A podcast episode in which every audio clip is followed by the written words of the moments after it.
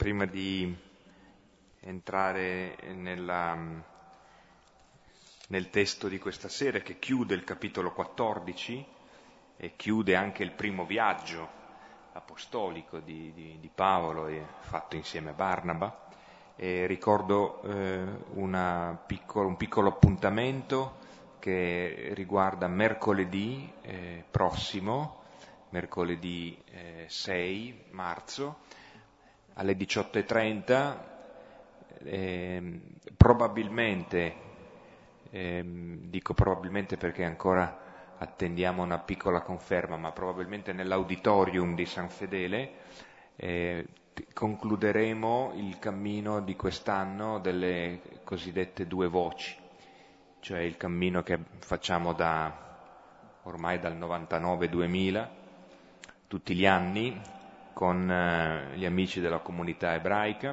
questa lettura a due voci della scrittura.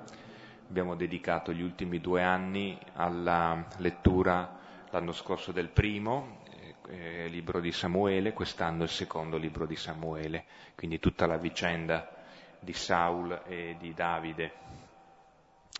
E concluderemo con il rabbino Ravlaras, eh, eh, speriamo non, era è stato invitato, aveva dato, devo dire, entusiastica eh, adesione Monsignor Cocco Palmerio, eh, ma questo l'ha fatto prima che eh, Papa Ratzinger desse il suo saluto alla Chiesa e quindi mh, vedremo se lui riesce ad arrivare. Lo dico per correttezza perché ehm, comunque eh, è un appuntamento che ha una sua preziosità proprio perché è, è un ascolto molto particolare. Eh, queste due voci eh, con un effetto un po' stereo che arriva agli orecchi del cuore. Quindi se potete venite, se potete anche invitare altri a venire mercoledì alle 18.30. Ecco, invece prendiamo il testo biblico, la, la, la nostra Bibbia, alla eh, lettera ai Romani, cioè la prima delle lettere di Paolo, la prima in ordine di impaginazione, subito dopo il libro degli Atti, e andiamo al capitolo 15 il penultimo capitolo della lettera ai Romani, capitolo 15, dal versetto 7 al 13.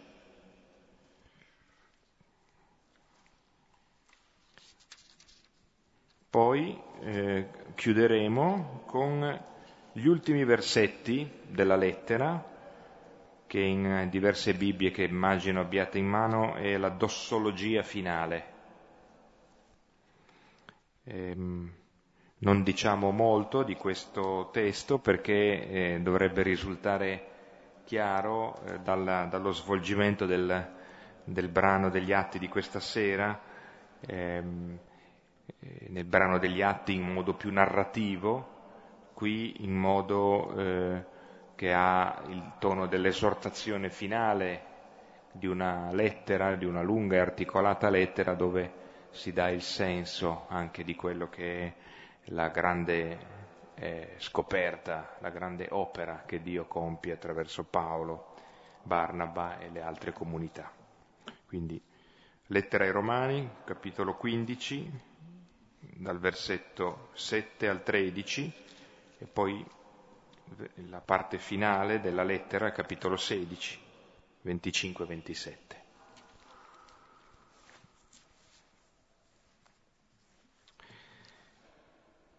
Accoglietevi perciò gli uni gli altri, come Cristo accolse voi per la gloria di Dio. Dico infatti che Cristo si è fatto servitore dei circoncisi in favore della vericità di Dio per compiere le promesse dei padri. Le nazioni pagane, invece, glorificano Dio per la sua misericordia, come sta scritto. Per questo ti celebrerò tra, tra le nazioni pagane e canterò inni al tuo nome. E ancora, rallegratevi o nazioni insieme al suo popolo. E di nuovo lodate nazioni tutte il Signore, i popoli tutti lo esaltino.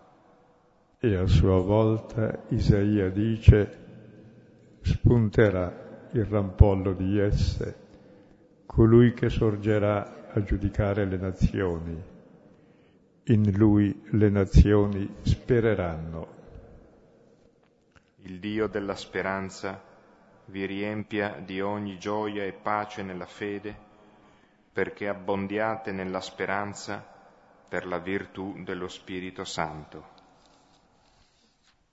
A colui che ha il potere di confermarvi, secondo il Vangelo che io annunzio, e il messaggio di Gesù Cristo, secondo la rivelazione del mistero taciuto per secoli eterni. Ma ora, ma rivelato ora e annunziato mediante le scritture profetiche, per ordine dell'eterno Dio a tutte le genti, perché obbediscano alla fede. A Dio, che è solo e sapiente, per mezzo di Gesù Cristo, la gloria nei secoli dei secoli. Amen.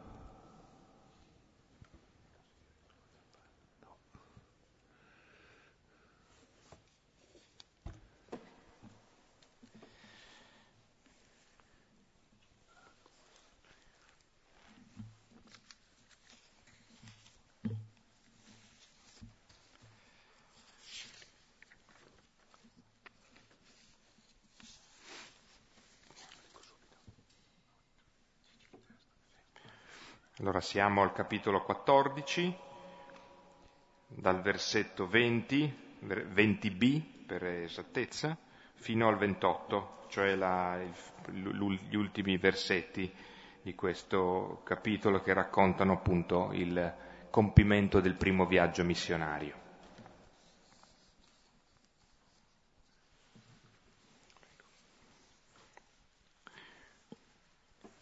E l'indomani uscì con Barnaba per Derbe e avendo evangelizzato quella città e fatto molti discepoli, ritornarono a Listra, a Iconio, ad Antiochia, confermando gli animi dei discepoli, esortandoli a dimorare nella fede e dicendo, attraverso molte tribolazioni è necessario che noi entriamo nel regno dei cieli. Ora, avendo essi eletto per alzata di mano degli anziani per loro in ogni chiesa, avendo pregato dopo digiuni, li affidarono al Signore nel quale avevano creduto. E avendo attraversato la Pisidia, giunsero in Panfiglia, e avendo parlato in Perge la parola, scesero ad Attalia. E di lì e di là si imbarcarono per Antiochia, dove erano stati consegnati alla grazia di Dio per l'opera che avevano compiuta. Ora, essendo giunti e avendo radunata la Chiesa, annunciavano quanto Dio aveva fatto con loro e che aveva aperto alle nazioni la porta della fede. Ora trascorrevano non poco tempo con i discepoli. Ecco, eh, questo testo è molto denso, è la conclusione del primo viaggio apostolico di Paolo.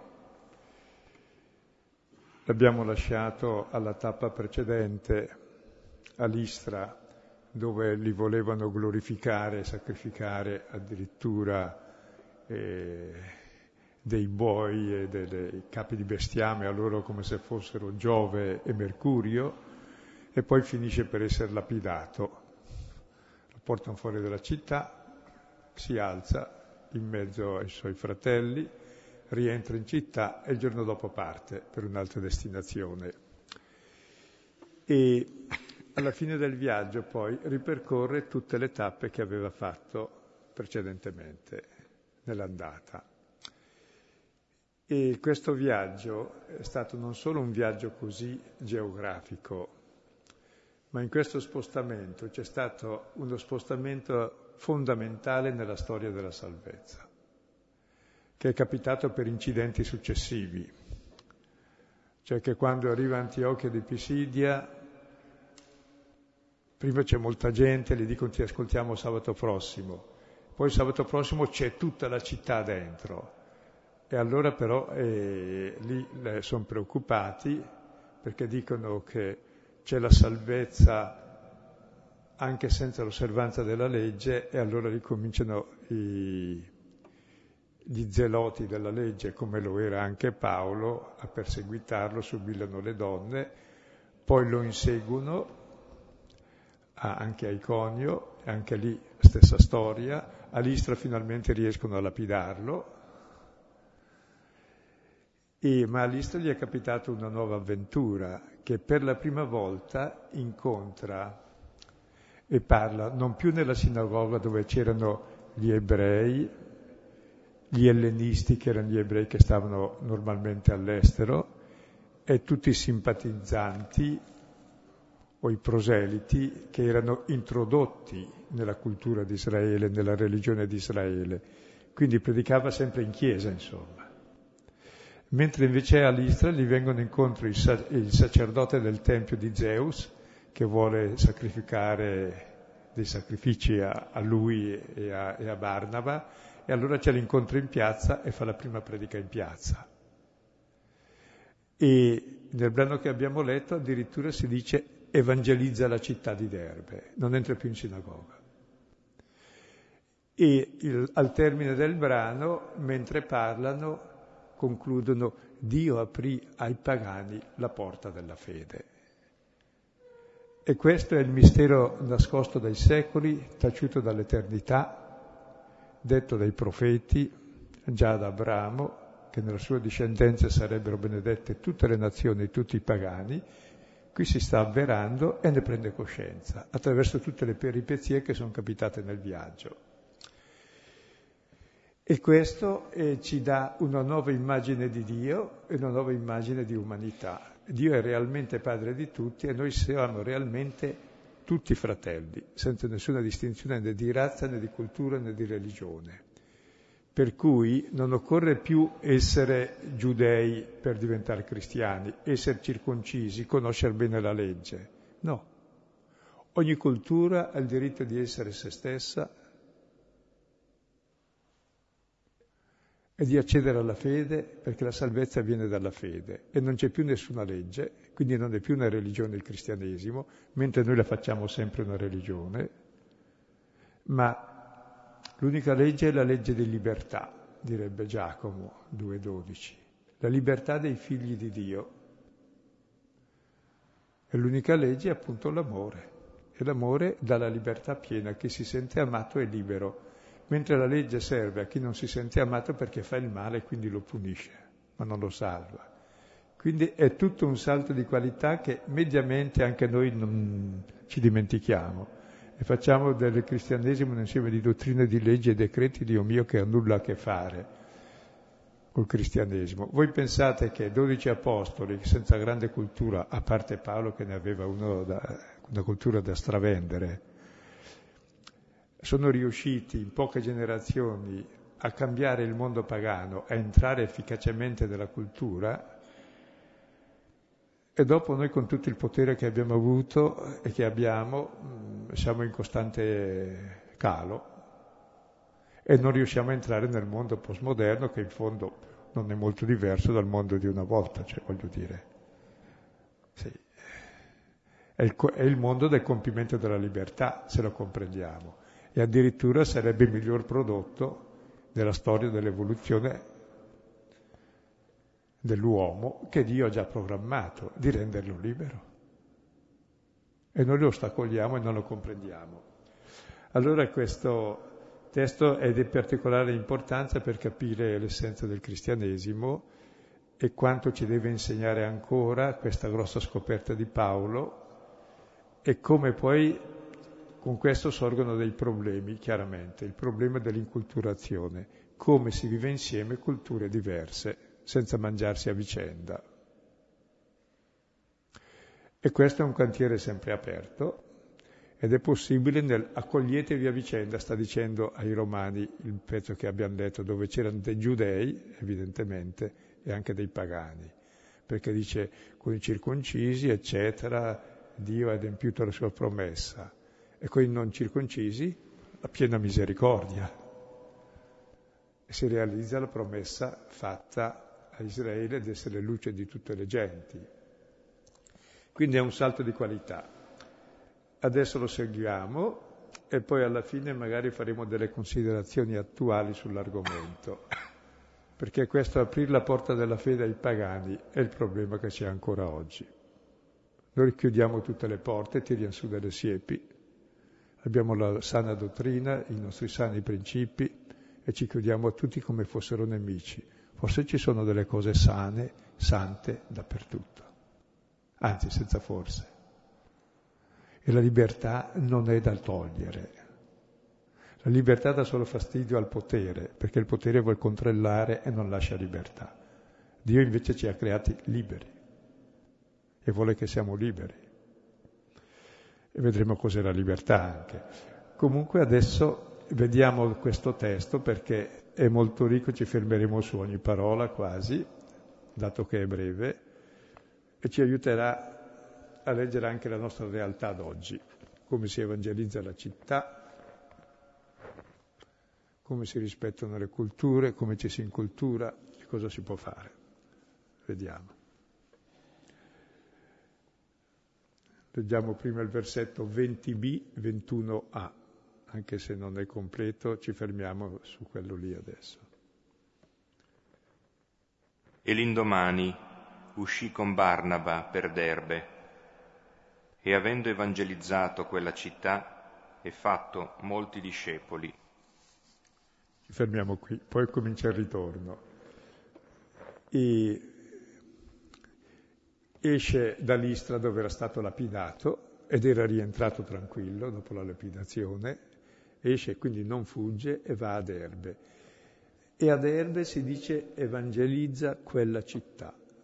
È la prima volta che c'è questa espressione.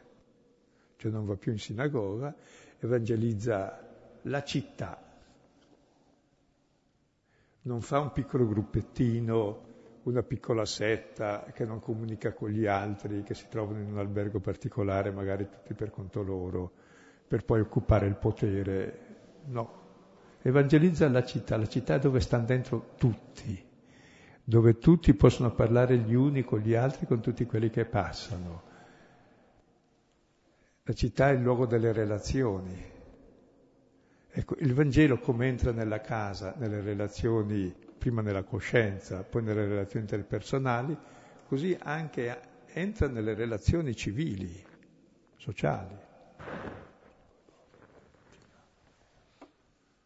Sembra importante la, la, questo sguardo appunto sulla città e mh, intendendo anche eh, ricordare, essendo nell'opera di Luca, che c'è una, eh, c'è uno sguardo che, che, nell'opera tra Vangelo e Atti Luca dà sulla città che mh, mm, non è sempre incoraggiante.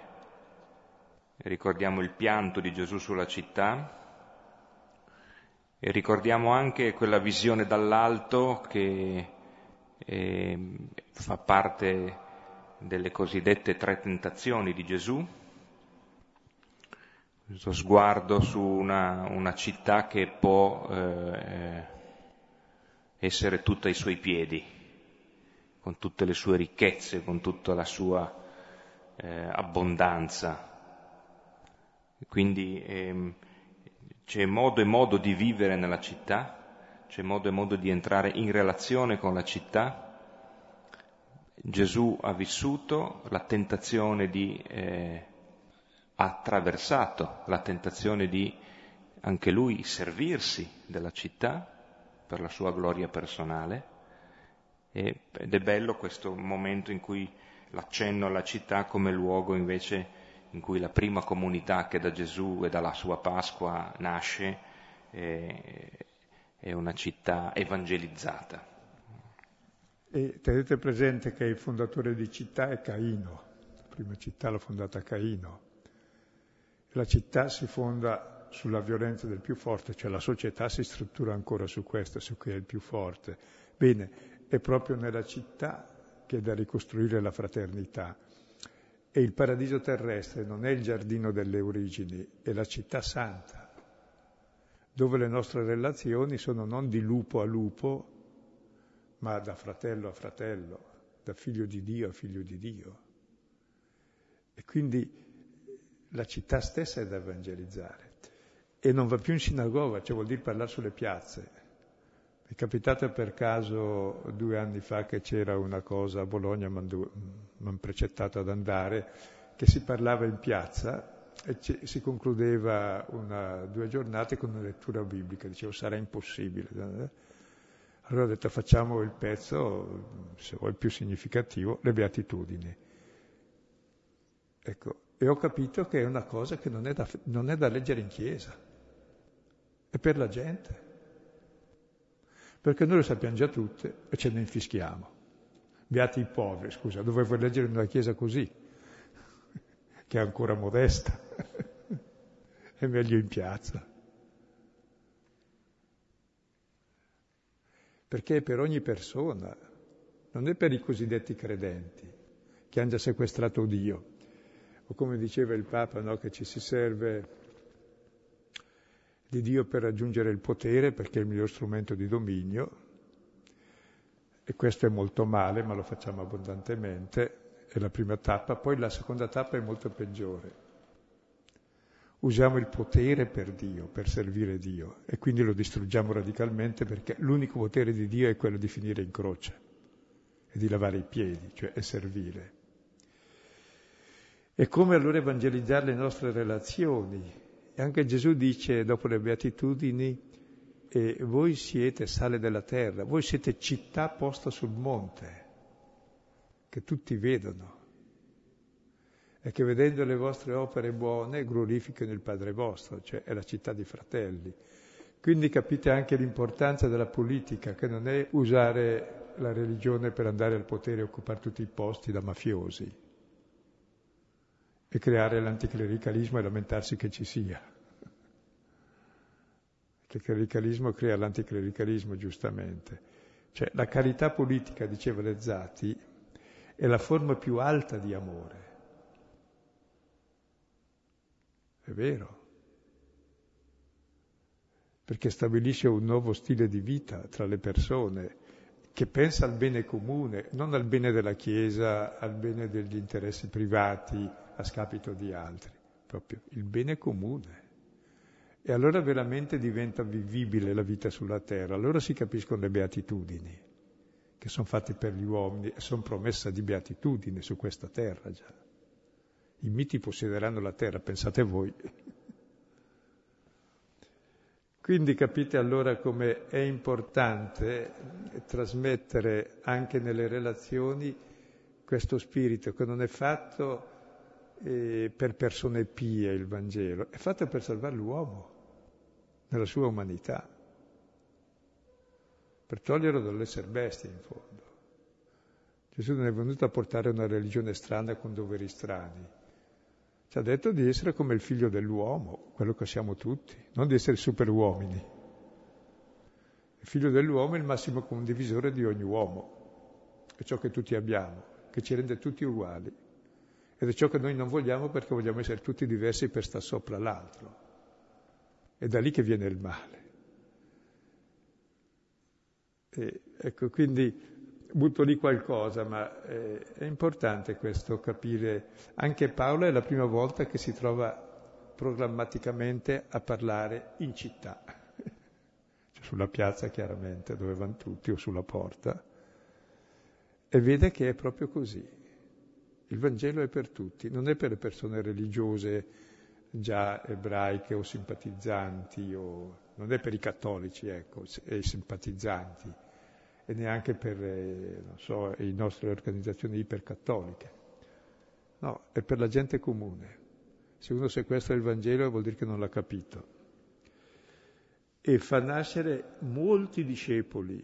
Discepolo è colui che impara e, restano, e diventano discepoli senza diventare giudei, cioè vorrebbe dire che per esempio diventano cristiani senza diventare cattolici romani o ambrosiani, cioè con la loro cultura, senza essere mangiati e assimilati.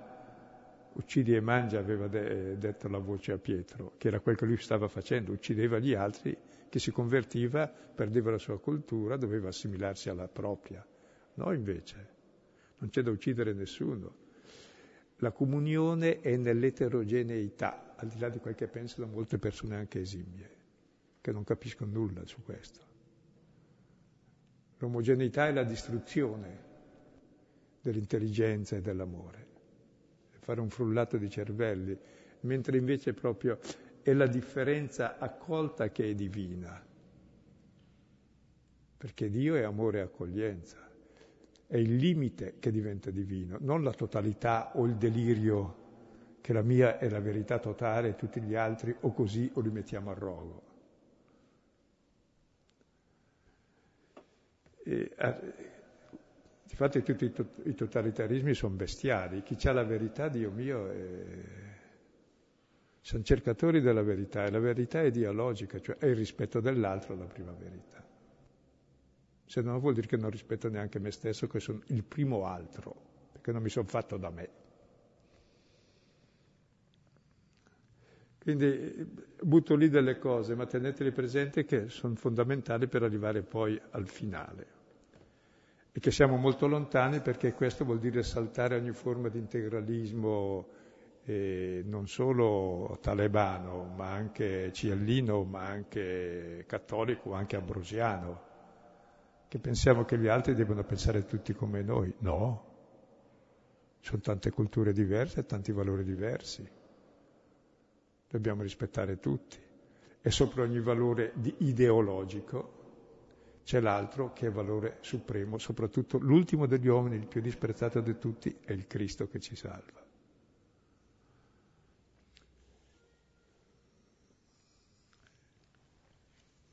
Ed è la prima volta che si dice fece molti discepoli, evangelizza la città.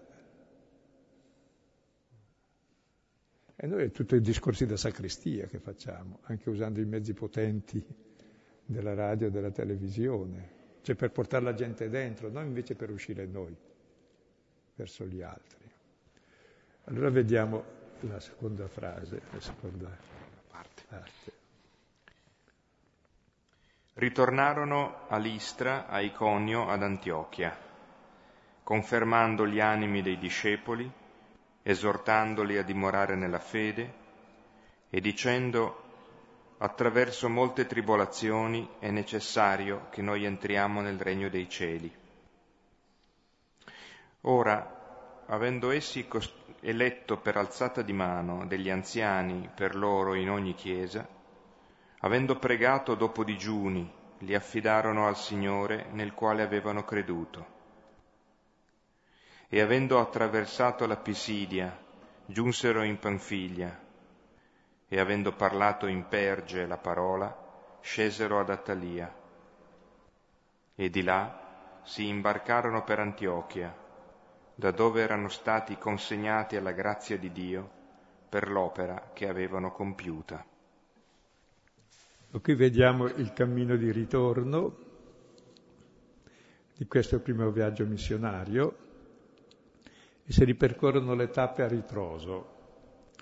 E adesso ogni parola che si dice è carica di significato. Ritornarono a Listra, abbiamo visto nel discorso cosa è capitato a Listra. Volevano glorificarli come Giove e Zeus e poi l'hanno lapidato è stato lì il primo incontro col paganesimo diretto, che è lo stesso incontro che ha avuto anche Gesù col suo popolo religioso, è finito in croce, e lui coi pagani è finito lapidato, quindi è diventato testimone. E ci è rientrato subito la, il giorno stesso e adesso ci ripassa di nuovo. E tra l'altro poteva accorciare benissimo perché ha dovuto fare un grande giro per tornare indietro, mentre da dove era lì poteva fare, fare scusate, la corda dell'arco e arrivare subito al punto di partenza, da dove erano partiti da Antiochia. E invece no, fanno tutto il giro perché? E le tappe. All'Istro l'hanno lapidato. Rientra, esce, non fugge e ci ritorna. E poi va a Iconio, dove volevano lapidarlo e malmenarlo e dove se n'erano andati. E poi va a Antiochia di Pisidia, dove avevano organizzato la persecuzione. E cosa fa in questi luoghi? Conferma gli animi. Cioè non va così come turista. Confermare, in greco la parola sterizzo, vuol dire solidificare che, che stia in piedi, perché è molto facile cadere come quell'uomo che abbiamo visto la volta scorsa che i piedi gli servono solo per strisciare o per sedersi sopra. Cioè tenere la stazione eretta di dignità, la stazione di immagine di Dio, ecco, bisogna non perdersi d'animo, allora va rinforzato l'animo, il coraggio, perché la prima tentazione grossa è il perdersi d'animo, è la sfiducia. Quindi bisogna rafforzare la fiducia che c'è già nel cuore dell'uomo e non aver paura delle difficoltà, dell'abbandono, perché se togli la fiducia non c'è più speranza, non c'è più amore. È il fondamento di tutto la fiducia. Quindi conferma la fiducia nella verità. E come li conferma? Esortandoli. La parola esortare, paracaleo, è il paraclito, è uno che ti viene vicino e ti chiama, ti parla da vicino, è l'avvocato, è l'avvocato difensore. Cioè, la forza ce l'hai da uno che ti sta vicino, per cui non sei più solo, sei consolato.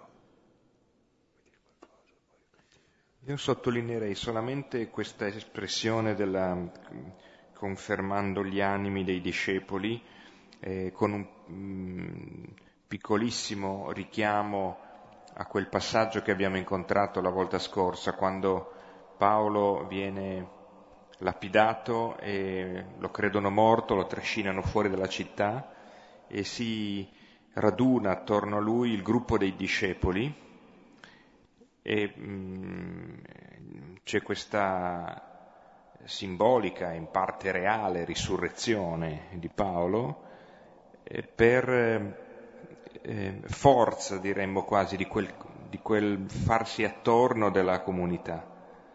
E mi sembra che qui Paolo in qualche modo quasi restituisca ai discepoli quello che i discepoli gli hanno dato.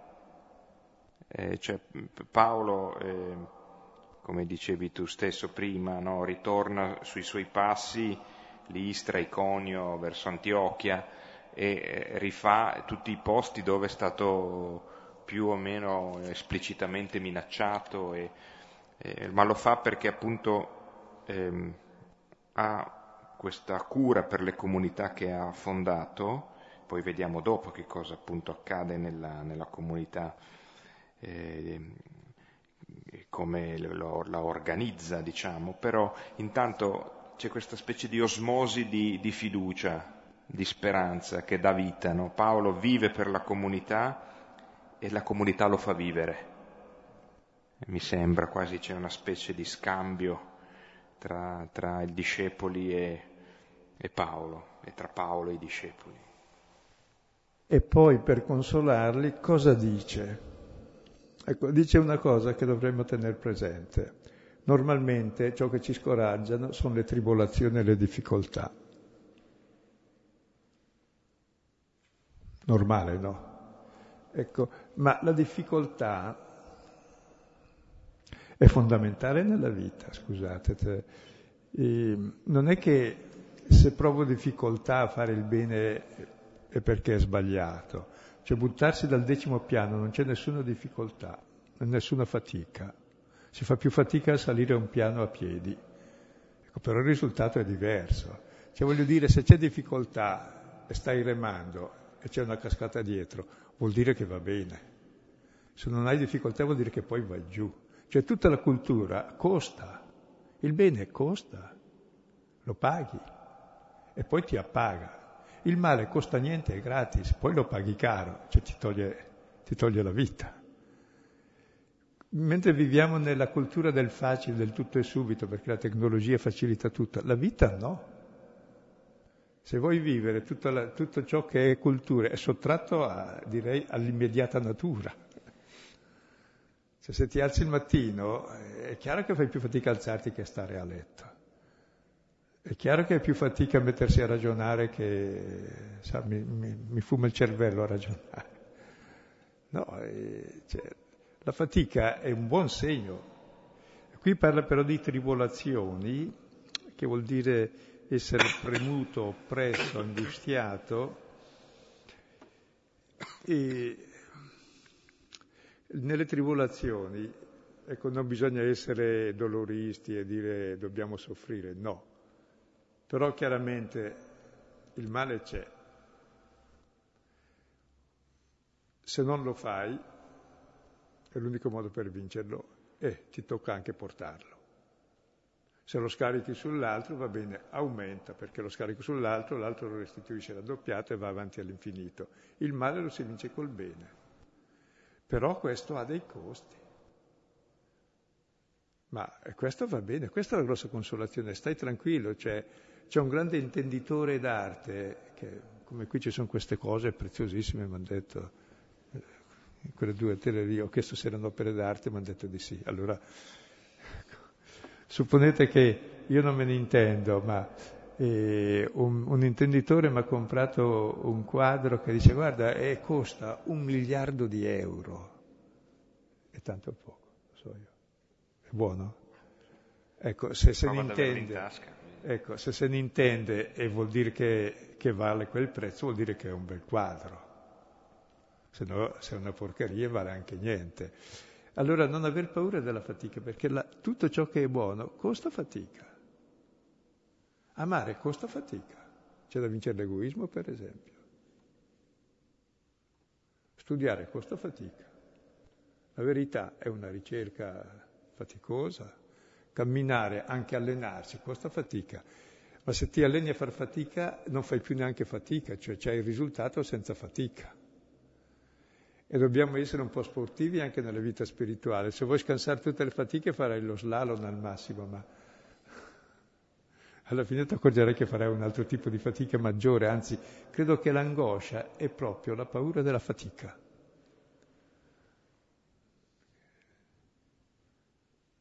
Perché c'hai energie che non investi in nessuna cosa, mentre invece, oh, se ti opponi alle cose sbagliate, eh, ti accorgi, se vai contro vento, il vento ti viene incontro. E purtroppo con la mentalità tecnica, che è benissimo, cioè se io ho difficoltà a aprire il computer perché non, è uno nuovo, ecco, e sono un po' imbrenato, e non è che devo usare il martello e lo scalpello, è meglio che mi informi come facendo meno fatica e farei meno danni. Però nelle cose fondamentali della vita la fatica te la leva nessuno. La fatica di una vita bella e buona e decorosa e onesta e aperta all'altro e all'amore, è, è come la fatica di fare una bella opera d'arte, insomma. Ecco, la statua c'è già nel marmo, ci vuole la fatica di tirarla fuori. Questa statua bella che c'è già, che è l'immagine di Dio che è in noi. Ed è questo il senso della cultura, che è tutta fatica, chiaro. Se uno rinuncia a questo diventa bestia. Quindi capire il senso delle tribolazioni, che è necessario passare attraverso le, le, tribolazioni, anche Gesù si parla, è necessario, la stessa parola dei in greco, quando parla della croce. È necessario che il figlio dell'uomo sia consegnato nelle mani degli uomini, è necessario che il figlio dell'uomo sia innalzato sulla croce, perché il male c'è, tutti lo facciamo, se vuoi vincerlo è necessario incontrarlo e lo si vince col bene. Romani 12, 21, o anche il Vangelo di Luca 6, 27, amate i vostri nemici, fate del bene a quelli che vi fanno del male, benedite a quelli che vi maledicono, eccetera. Cioè si vince è questa lotta costante. E come l'odio provoca, cioè provocare vuol dire fare, chiamare fuori, chiama fuori la bestia che è in noi, così anche l'amore provoca amore. amor che nulla amato, amar perdona, no? alla fine, cioè provoca il bene che c'è in noi. Quindi la vittoria del bene è proprio questa provocazione di un bene che non conosce misura anche davanti al male e continua ad essere bene, costa fatica, ma questo crea il bene, è creatore. Ed è così che si entra nel regno dei cieli, regno di Dio, cieli vuol dire Dio, il regno di Dio Padre, è così che siamo figli e fratelli e c'è il mondo nuovo. Quindi se noi riusciamo a non scoraggiarci delle tribolazioni, questa è una bella cosa, perché le tribolazioni è come l'attrito per, per andare in macchina, se non c'è attrito stai fermo.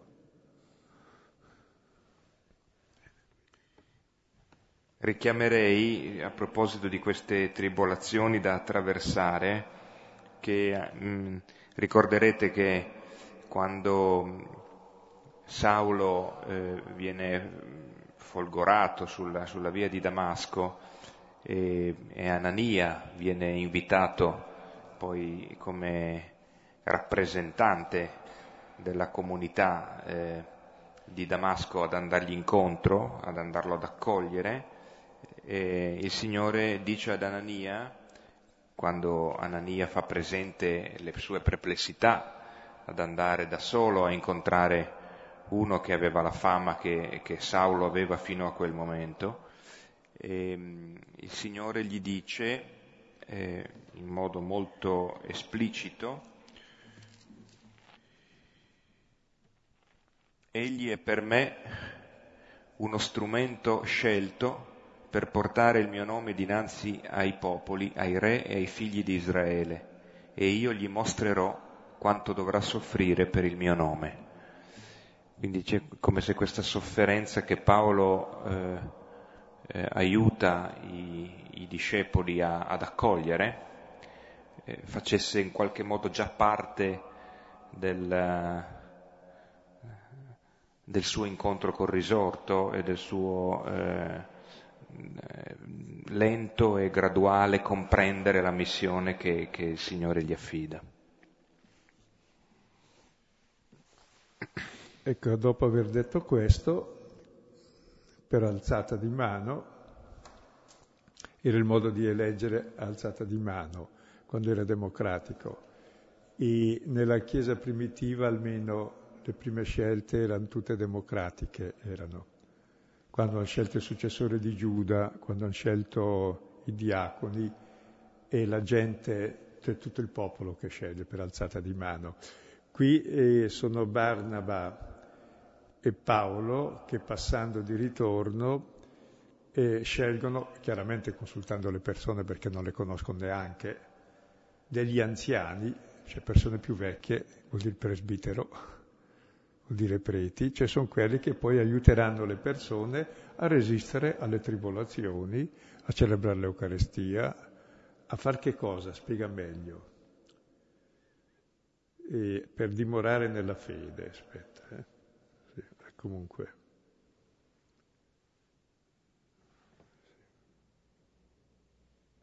E l'avevo saltato quando dice esortandoli a dimorare nella fede, cioè fare della fiducia la nostra casa, della fede nel Signore Gesù, chiaro, perché è Lui la nostra casa, è lì che abitiamo. E allora i presbiteri hanno la funzione per ogni chiesa, per ogni comunità che è chiamata chiesa, di aiutarli a radicarsi in questa fiducia, attraverso la preghiera, l'Eucarestia, la parola, senza aver paura delle difficoltà che incontriamo tutti e dopo aver pregato e dopo digiuni, li affidarono al Signore nel quale avevano creduto. Cioè non stanno lì a... cioè li responsabilizzano e la comunità va avanti per conto suo, senza tante strutture.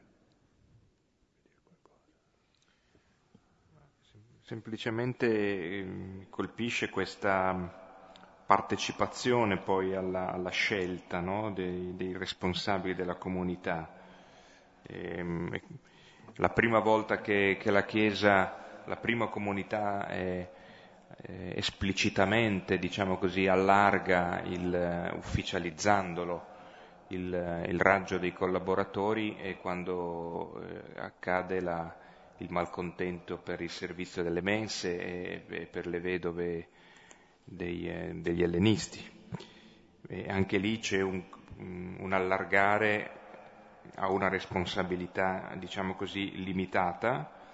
E qui invece l'allargamento è, è una corresponsabilità mm, come dire, ehm, di cui tutta la comunità si fa eh, portavoce, scegliendo poi appunto con l'aiuto di Paolo e Barnaba eh, delle persone che ehm, in qualche modo garantiscano e eh, rappresentino anche l'insegnamento che Paolo e Barnaba hanno, hanno offerto, perché eh, in, queste, in queste città Paolo, ad esempio, non torna più nel resto del racconto degli atti. Quindi è una, eh, è una eh, estensione di responsabilità in una situazione in cui ci sarà poi una pratica assenza che è totale. È bella anche questa fiducia nelle comunità appena nate che diventano subito autonome con presbiteri, anche con vescovi altrove, cioè, tranquilli senza stare lì tanto a fare storie. Cioè persone responsabili, stimate dalla gente, che si prendono l'incarico di aiutare, ecco, come padri di famiglia. E attraversano la Pisidia, che è la zona dove ci sono quelle città lì, arrivano nella Panfiglia, e a Perge, che era dove li aveva abbandonati Giovanni di Marco, che era l'Impisidia, uno dei punti d'approdo, e lì prendono, non tornano a Creta e a Cipro, ma prendono direttamente la nave per Antiochia, da dove erano stati consegnati alla grazia di Dio per l'opera che avevano compiuta. C'era stata la comunità di Antiochia all'inizio del capitolo 13, a consegnarli alla grazia di Dio per compiere l'opera.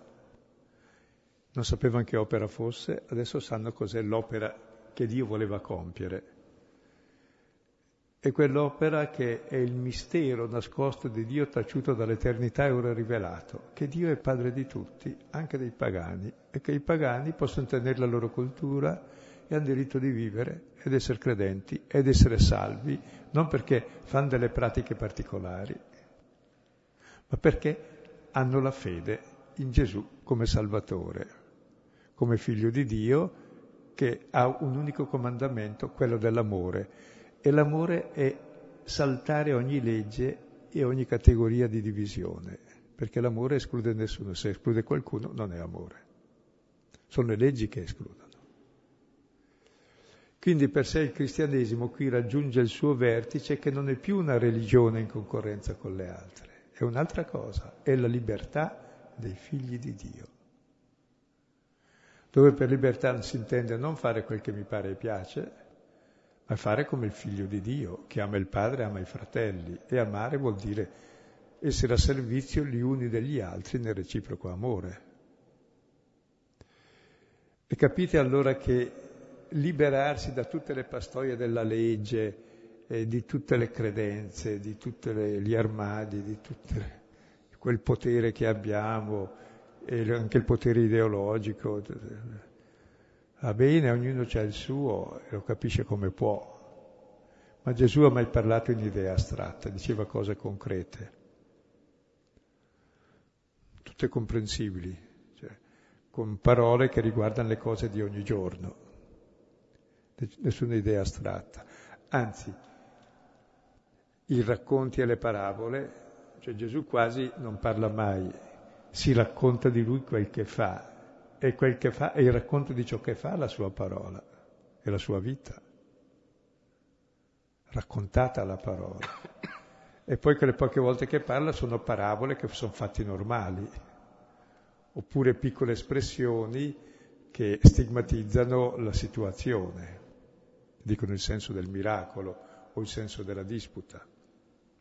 E tra l'altro tenete presente che tutti i Vangeli più o meno sono, hanno la stessa struttura di Gesù che facendo certe cose trasgredisce la legge, allora nascono le discussioni contro la legge. E sono le prime cinque discussioni che, con cui comincia il Vangelo di Marco, che segnano già il destino di Gesù, che vogliono ucciderlo come bestemmiatore. E poi in mezzo fa tutto ciò che deve fare e alla fine arriva a Gerusalemme nel Tempio con l'asino e gli distrugge il potere religioso. Dicevo, con quale potere fai questo? È il potere della pietra scartata, il potere della croce, perché l'unico potere di Dio è quello di servire e dare la vita. Non è invece il potere del centrale religioso che controlla tutti e tutto. E l'opera compiuta, vediamo in cosa consiste, darà la definizione subito dopo. L'opera compiuta è come Dio che al settimo giorno riposò perché aveva compiuto tutte le sue opere. E l'opera compiuta di Dio è quando i pagani, cioè quando tutti gli uomini lo accolgono come padre e vivono da fratelli. Ed è stata questa l'esperienza di Paolo, prescindendo da tutte le categorie religiose che uno ha in testa e culturali. Adesso vediamo l'ultimo versetto. Ora, essendo giunti e avendo radunata la Chiesa, annunciavano quanto Dio aveva fatto con loro e che aveva aperto alle nazioni la porta della fede. Ora trascorrevano non poco tempo con i discepoli. Allora siamo qui ad Antiochia, da dove erano partiti, e qui si usa l'espressione radunata la Chiesa, in greco è sinagonein e teneclesian, sinagoga e Chiesa, sono accostate le due parole. Si riunisce la comunità e cosa fanno? Annunciano quanto Dio ha operato con loro, cioè rileggono tutto il viaggio come opera di Dio che ha operato mediante loro in questa sinergia dell'uno con l'altro e che cos'è l'opera di Dio? Ha aperto la porta della fede a tutti i pagani. Nazione vuol dire pagani, cioè qualunque etnia. E aprire questa porta alla, è l'accesso a Dio questa porta, la fede è la fede in Dio che salva, è aperta a tutti, non ci sono condizioni. E il cristianesimo è aprire questa porta della salvezza a tutti. Poi ci saranno problemi come si fa a vivere insieme con culture diverse, allora si stabiliranno delle regole che rispettino un po' le, le relazioni. Però si sappia che la salvezza non viene dall'osservanza della legge, l'unica legge è l'amore, che è libertà. E chi ritiene che sia la legge a giustificare, Paolo nella lettera ai Galati è molto duro. Dice che la legge innanzitutto serve per le trasgressioni, se no uno non sa come trasgredire. Poi ti condanna, poi ti mette in carcere, poi fa da pedagogo a Cristo. E se per caso però tu ritieni che la salvezza viene dall'osservanza della legge, Galati 5,4, non non hai più nulla a che fare con Cristo, sei uscito fuori dalla grazia di Cristo se credi che la giustizia ti venga dalla legge. Perché la giustizia viene già nella Genesi, capitolo 15, versetto 6, viene dalla fede. Quando Abramo credette in Dio e gli fu imputato a giustizia. Cosa vuol dire?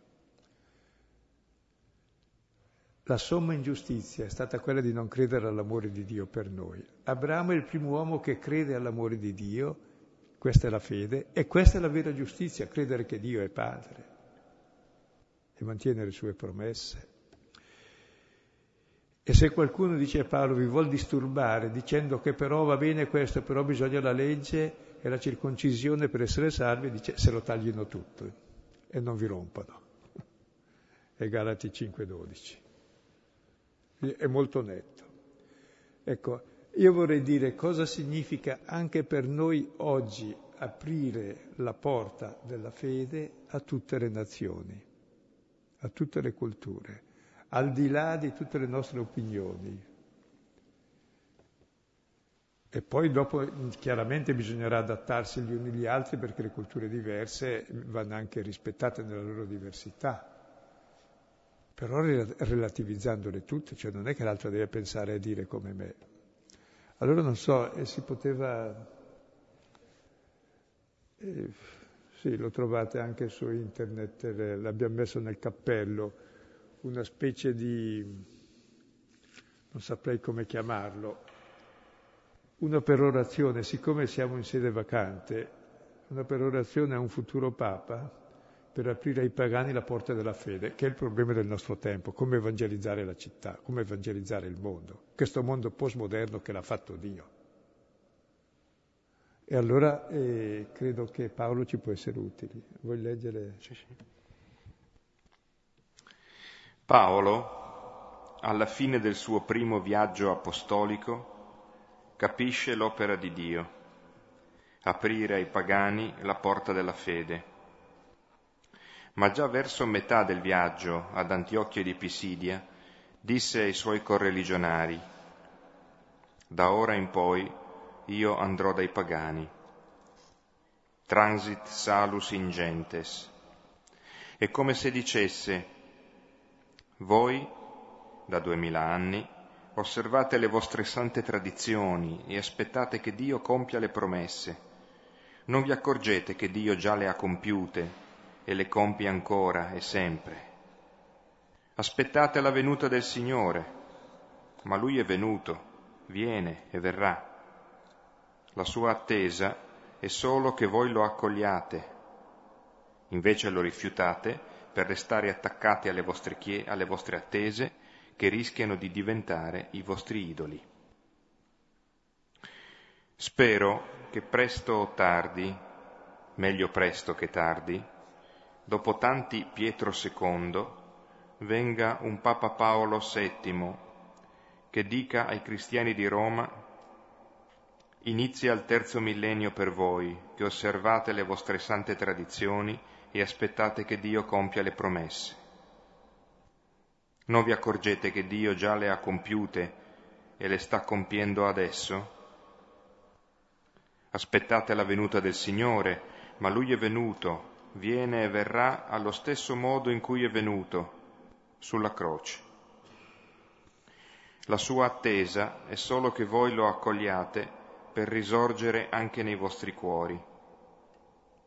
Invece lo rifiutate per restare attaccati alle vostre sante tradizioni. Anzi, di più, vi servite di lui per avere privilegi e potere sugli altri. O, peggio ancora, usate privilegi e potere credendo di servirlo. Così il bel nome di Dio è bestemmiato per causa vostra.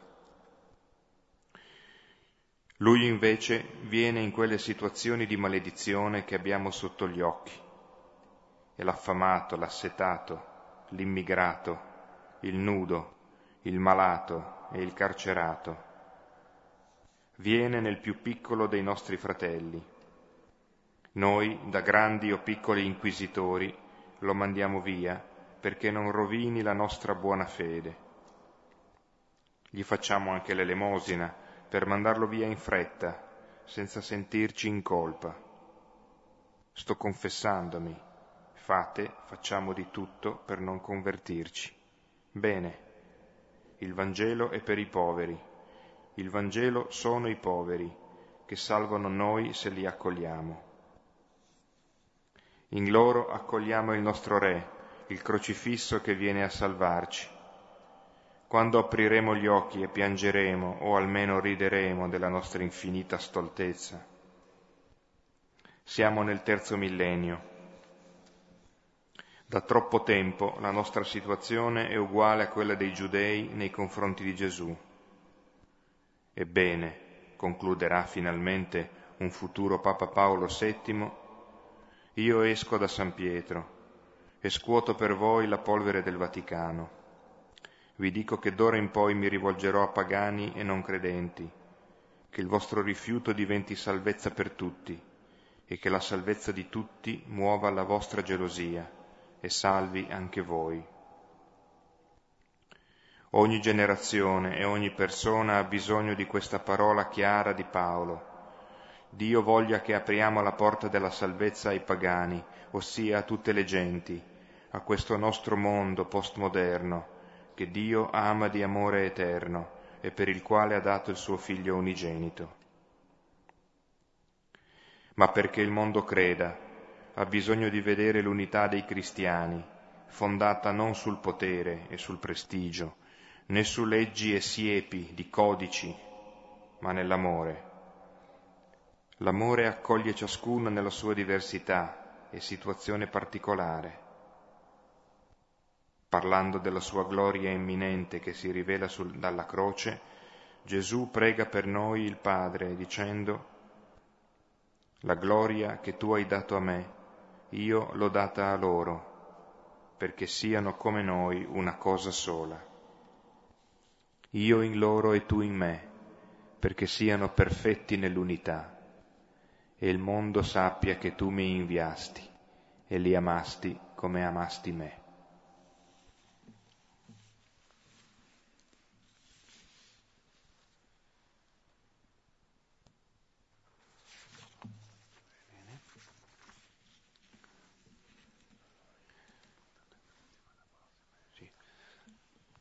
Ecco, allora per chi può fermarsi abbiamo questo tempo di riflessioni e di breve scambio, di approfondimenti e di domande.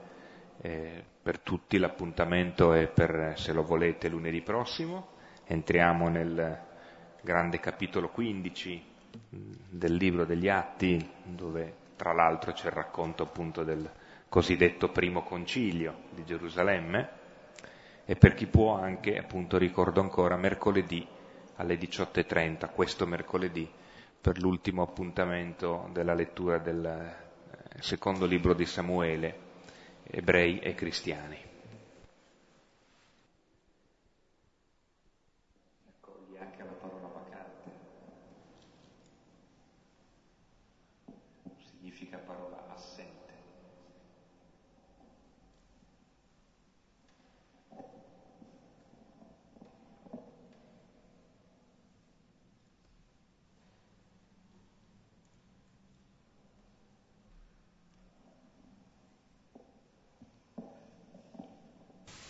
Stasera hai detto due o tre volte qualche cosa che ha attinenza con il mondo postmoderno e il mondo della libertà, eh, il mondo che eh, Dio, a noi sembra che a noi non piace, ma Dio invece eh, ha un occhio particolare. Allora, siccome non sempre è chiaro, perché questa è l'epoca della difficoltà, della crisi, eccetera, ci dici qualcosa su questo mondo postmoderno che è l'epoca della libertà, del compimento proprio?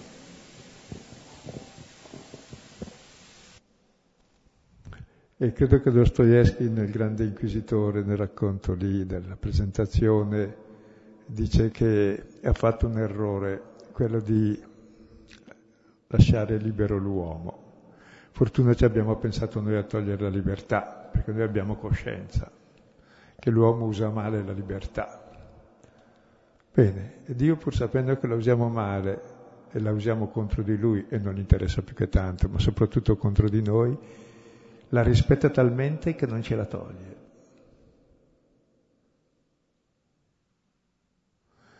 Perché senza libertà non esiste l'amore e Dio è amore e ci toglie la dignità di figli di Dio, toglie la libertà.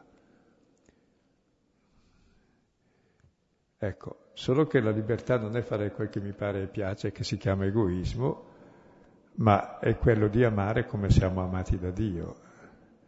Non è quella di dominare, ma di servire. Non è quella di avere in mano la gente, ma mettersi nelle mani. E questa è la libertà. E Dio non ce la toglie, anche se la usiamo male. Ora, oggi eh, la libertà è davvero... Mh, anche dal punto di vista culturale abbiamo la libertà in molti sensi che prima non c'era. Anche nei confronti della natura abbiamo una notevole libertà date le conoscenze che abbiamo e possiamo interferire nella natura in un modo o in un altro. Così la libertà dei condizionamenti culturali ce l'abbiamo perché ormai convivono tutte le culture insieme. Ma soprattutto c'è, dal punto di vista anche filosofico, ormai possiamo rappresentare più o meno tutto, anche progettare delle rappresentazioni di cose che non esistono. e ciò che tu eh, rappresenti alla fine lo puoi eseguire. Cioè che è la capacità dell'uomo di agire nella creazione anche cambiandola, portandola a compimento, con il rischio anche di distruggerla. Ecco, la funzione dell'uomo è quella di essere creatore, concreatore, demiurgo, portare a compimento la creazione mediante la sua libertà, studiandone tutte le possibilità e utilizzandole tutte, non per dominare o per uccidere, ma per una civiltà dell'amore, della comunione, eccetera. Quindi,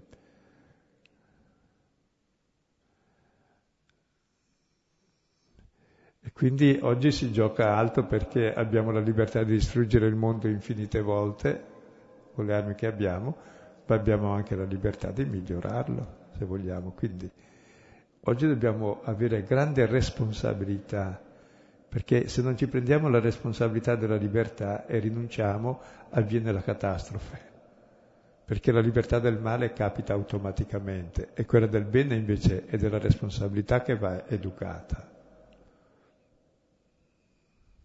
Ho detto qualcosa di molto sommario, ma è, è il tema fondamentale della nostra epoca. Ed è ciò che tutti i poteri eh, vogliono avere sotto controllo, mentre invece più che essere sotto controllo dei poteri bisognerebbe educare le coscienze al discernimento e alla responsabilità. E responsabilità vuol dire che ciascuno sa rispondere, non è il capo che detta legge, questo è il nazismo. E sono le deformazioni della libertà che si sono realizzate, si realizzano ancora e si realizzeranno sempre anche, sia nella Chiesa che nei partiti. E quindi si gioca tutto sulla libertà e quindi bisogna tenerla presente e non negarla e farne oggetto di discernimento e di responsabilità, non di dire adesso io incastro tutti con la mia libertà. Questa qui è la schiavitù.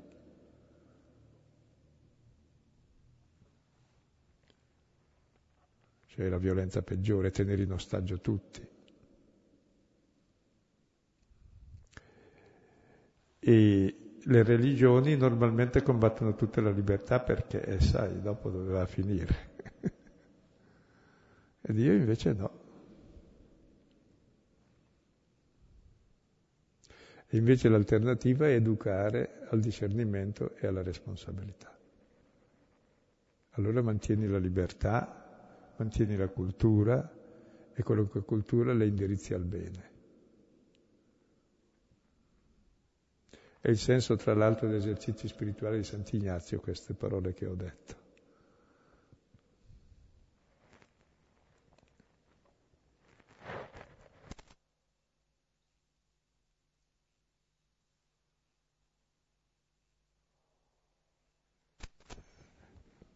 Guardate quanti movimenti cristiani, cattolici o no, hanno il verbo del, o del don o del leader, del, ma è abominevole questo. E togliere alla gente la capacità di pensare è il massimo male che esista.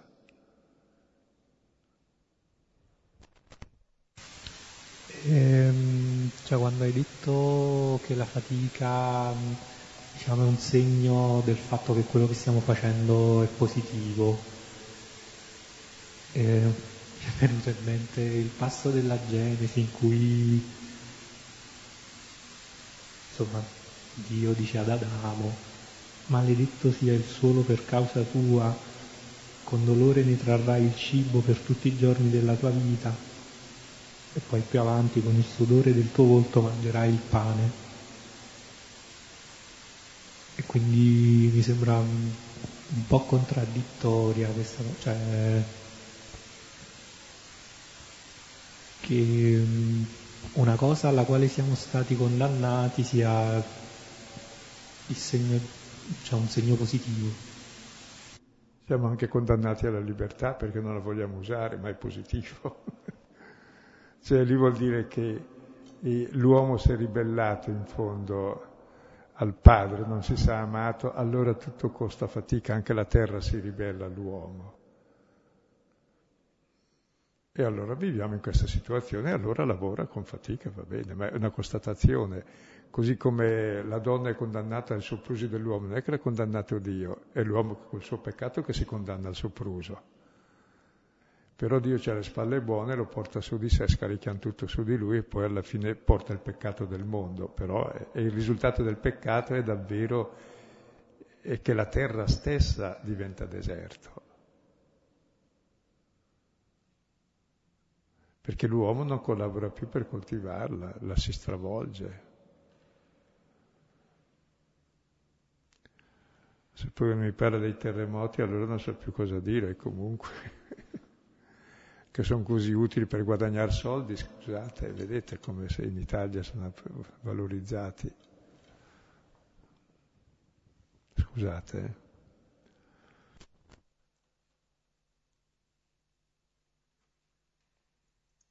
Voglio semplicemente dire che la cultura è tutta fatica. Se uno eh, non vuol faticare, rinuncia a vivere, fa, fa far fatica agli altri e resta nell'angoscia lui.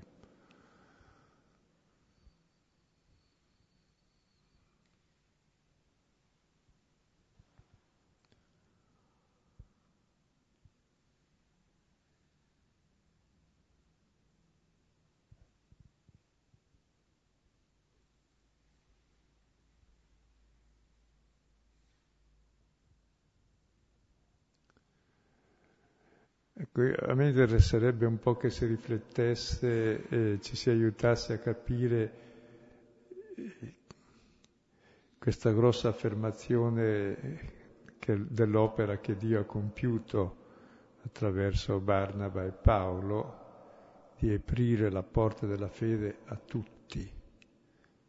Quindi prescindendo ciò che salva è proprio la fede in Gesù la fede in Gesù vuol dire conoscere il suo amore, vivere di questo amore e questa è la libertà dei figli di Dio ed è qualcosa di totalmente nuovo, fa la creazione nuova e il mondo nuovo e questo deve entrare in tutte le relazioni. E questo non può essere imposto né col potere né con la legge, il Vangelo, perché contraddice il potere e la legge. Perché il suo potere è quello di servire esattamente il contrario di dominare è la povertà il suo potere. E l'unica legge è il perdono e la misericordia, che è il contrario della legge che non perdona. E quindi è davvero un mondo nuovo, dove si conosce chi è Dio e chi siamo noi nella nostra profondità, che desideriamo essere amati e amare. Ecco.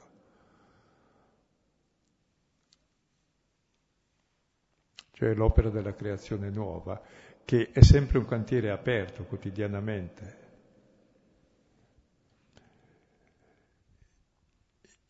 Interrompiamo qui, così torniamo a casa.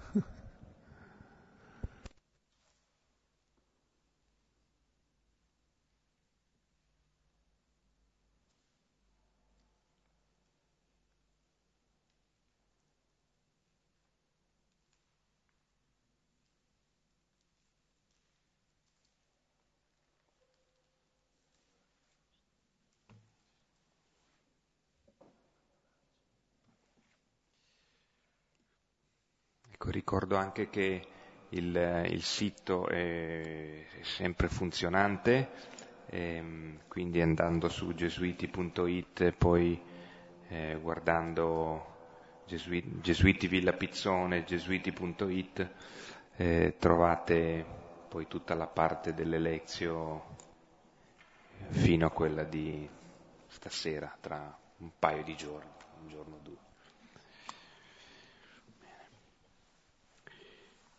Padre nostro che sei nei cieli, sia santificato il tuo nome, venga il tuo regno, sia fatta la tua volontà, come in cielo così in terra.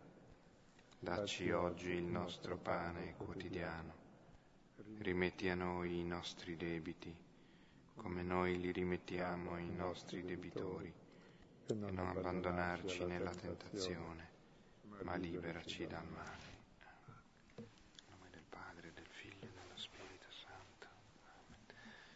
Buonanotte, buona settimana e arrivederci a lunedì se potete.